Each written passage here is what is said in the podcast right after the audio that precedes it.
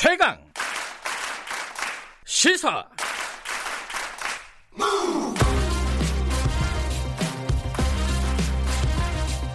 지금 여러분께서는 김경래 기자의 최강 시사를 듣고 계십니다. 저는 대검 감찰부에서 하라 그랬는데 그죠? 그것을 인, 중앙지검 인권감독관 에 내려보내고 그리고 대검 인권부가 보라라고 총괄해서 보라라고 이렇게 저의 지시를 절반을 잘라 먹었죠. 장관의 말을 겸허히 들으면 좋게 지나갈 일을 일을 더 뿌이게 만들었어요. 네, 그래서 제가 제 지시를 하겠다. 내 말을 못 알아들었으면. 네, 방금 들으신 거는 이제 추미애 법무부 장관이 어, 어제 더불어민주당의 초선 의원 혁신 포럼에 참석해서 한 얘기입니다. 책상을 탕탕 치면서 얘기를 했죠. 약간 이제 웃으면서 한 얘기이기도 해요, 사실은. 하지만 얘기를 잘 들어보면 뭔가 이게 뼈가 많이 있죠. 그리고 발언의 수위가 굉장히 높고 최근에 어, 채널 A 그 검언 유착과 관련해서도 감찰에 들어가겠다고 어, 법무부가 밝힌 상태고요. 어, 야당은 이 부분에 대해서 계속해서 이제 뭐 윤석열 찍어내기 아니냐, 어, 뭐 이런 얘기들을 반발을 하고 있습니다. 오늘 더불어민주당 김남국 의원과 이 얘기 좀 나눠볼게요. 안녕하세요. 네, 안녕하세요. 안산 반환울의 김남국입니다. 네, 목소리가 밝으시네요. 네. 에, 어디 어제 뉴스에서 다 들으셨겠죠, 추미애 장. 아, 직접 가셨겠구나, 초선이니까, 그죠? 아, 예, 제가 어제 추미애 장관님께서 초선 의원 자리에서 네. 제가 날 새면서 일한다고 저를 좀 칭찬하셨다고 하는데 못 가셨구나. 예, 사실 저는 그 자리에 아, 없었고요. 예. 저희 지역의 안산시에 예산을 좀 확보하기 위해서 경기도로 가가지고 경기도의 담당자들 예. 만나서 좀 부탁하느라고 예. 예. 저는 그 자리에는 없었습니다. 아, 그 자리에 계셨어야 되는데, 그죠? 네. 좀 아쉽다는 생각도 듭니다. 아, 근데 네. 어, 이 얘기 듣고 어떤 생각이 드셨어요? 그 추미애 장관이 어, 장관이 지휘랍시고 해가지고 일을 꼬이게 만들었다, 내 지시의 절반을 잘라먹었다. 동의하십니까? 어, 동의할 수밖에 없는데요. 네. 지시 내용, 그, 추미애 장관님의 지시 내용을 보게 되면, 네.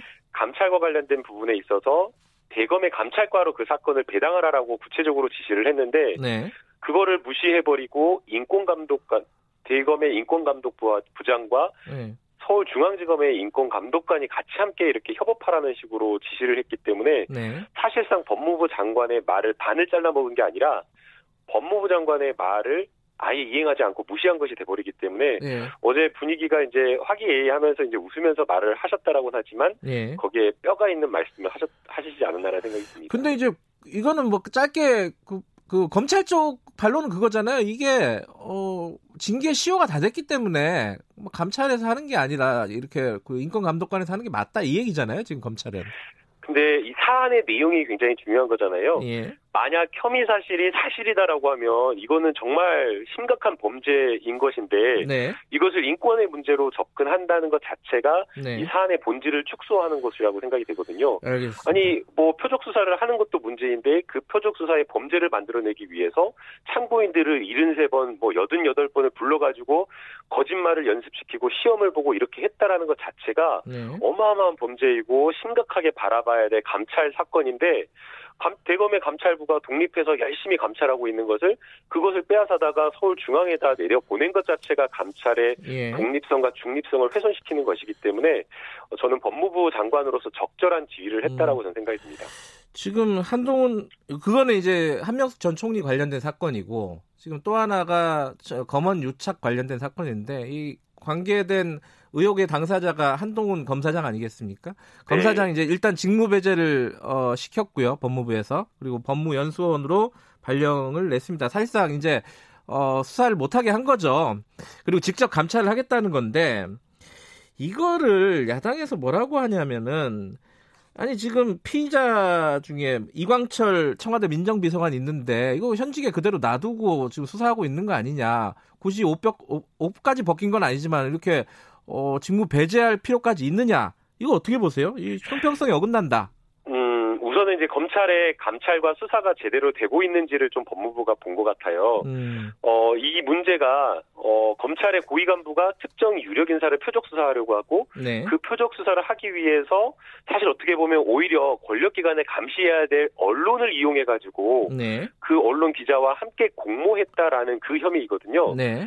만약 이게 사실이라면 그 자체로 굉장히 충격적이잖아요. 네. 그래서 해당 언론사 같은 경우에는 수사를 하는 게 아니라 그냥 조사를 통해 가지고 이 문제의 심각성을 인지하고 기자를 해임하고 관리자급에 있는 사람들에 대해서까지 중징계를 했다라고 하는데 음. 이 문제를 정말 더욱 심각하게 받아들여야 될 검찰 같은 경우는 그냥 적당히 무마해 보려는 것 아니냐. 네. 전문 수사단을 이렇게 의견을 물어가지고 불기소 처분하거나 아니면은 면죄부를 주려고 하는 것 아니냐라는 그런 우려가 있기 때문에 네. 검, 그 대검에서는 이러한 어떤 우려를 받아들여서 이거 그대로 둬서는 안 된다.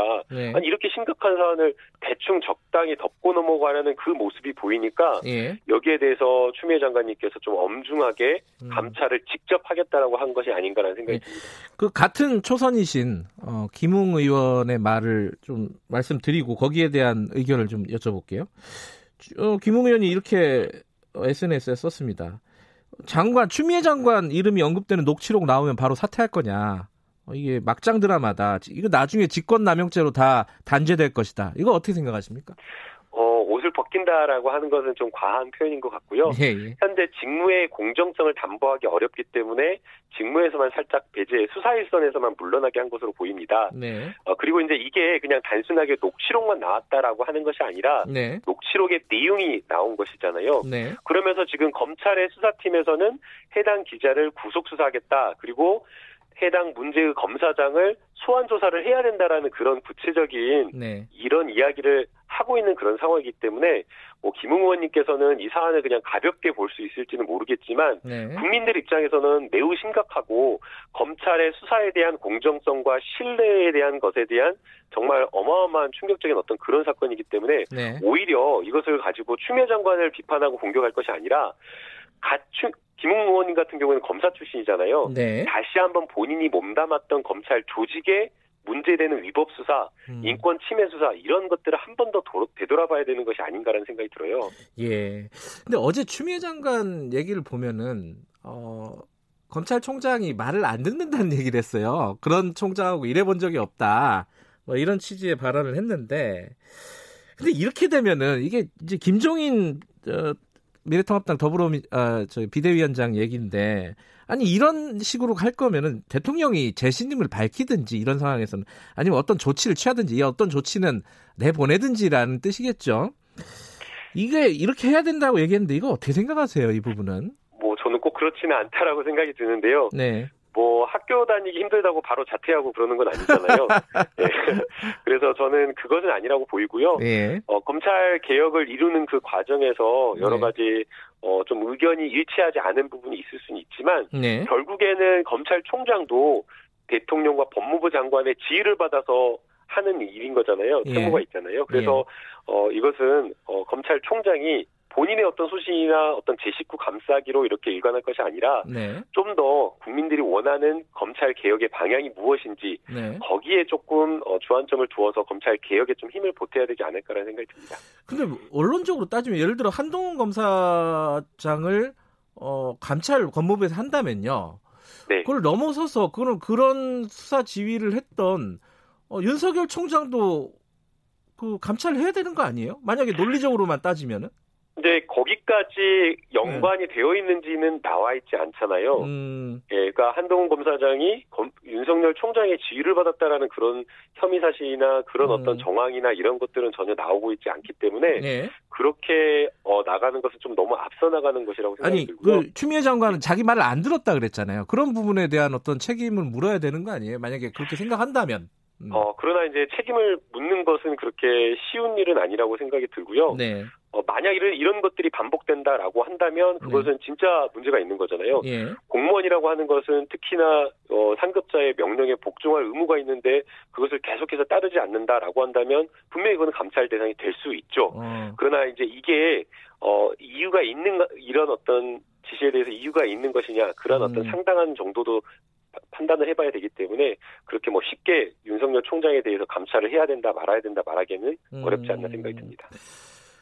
어, 대통령이 그 법무부하고 검찰이 잘 협력해서 어, 하라고 했잖아요. 얘기했는데 네. 야안 되는 것 같아요. 이거 되겠습니까 지금 상황에서?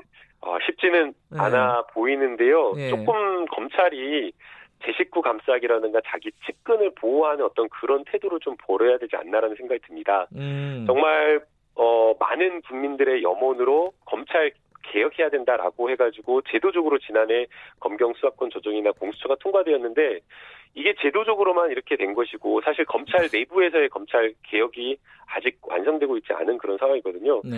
그래서 검찰도 스스로 검찰이 개혁의 주체가 되어가지고 여러 가지 내부의 문제나 이런 것들을 객관적으로 좀 들여다봤으면 좋겠습니다. 음. 그래서 해당 사안에 대해서 정말 오히려 외부에 있는 사람보다 더 엄정하게 검찰 개혁을 위한 그런 걸음을 나아가는 게 오히려 국민들에게 신뢰를 얻는 길이라고 저는 생각이 듭니다. 그 야권에서는 그런 얘기를 해요. 근데 지금 구도를 어, 이제 검찰의 제 식구 감싸기 이렇게 보는 게 이제 추미애 장관이라든가 검찰의 비판적인 시각을 갖고 계신 분들이 그렇게 보잖아요. 근데 이제 반대쪽에서는 네. 아니, 살아있는 권력을 수사를 했더니 이렇게 다 내보내는 거 아니냐 이런 식으로 본단 말이죠. 이건 어떻게 생각하십니까? 어, 만약에 살아있는 권력에 대해서 제대로 된 수사를 했고, 네. 정말 엄정한 수사를 통해서 수사 결과를 내놨다라고 한다면 아마 네. 그런 것에 대해서 문제를 삼지 못했을 거예요. 오히려 더 많은 국민들과 문재인 대통령이 잘하고 있다. 네. 그게 검찰의 역할이라고 하면서 더 칭찬하면서 축해어 세웠을 건데 네. 검찰의 지금 모습이 살아있는 권력에 대한 수사를 하는 것이 아니라 음. 살아있는 권력에 대한 수사를 통해서 정치 수사를 하고 검찰 네. 개혁을 막기 위한 그런 모습을 보이고 있기 때문에 네. 아마 많은 국민들도 검찰의 수사에 대해서 오히려 저 수사가 맞느냐라고 보는 것 같아요. 음. 예컨대 정권에 대한 수사, 살아있는 수사를 하겠다라고 했는데 선거 전에는 막 열심히 수사를 했, 잖아요 그렇죠. 선거 이후에 그 지금 수사 내용 나오고 있나요? 어...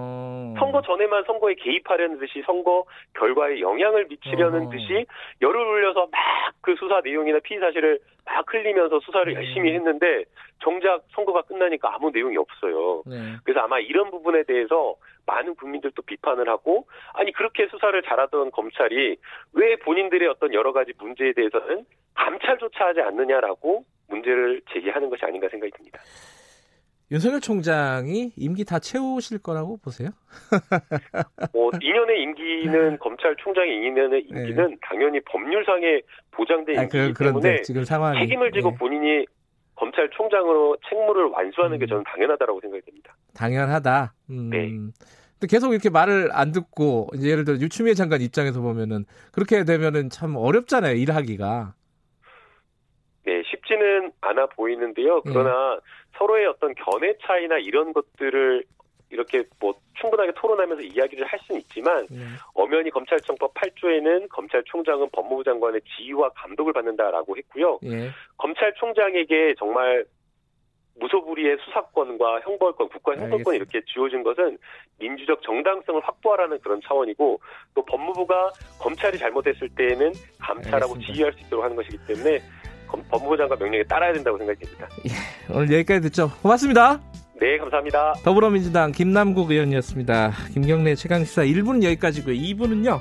어, 양당 원내대변인 연결해 보겠습니다. 잠시 후에 8시에 뵙겠습니다.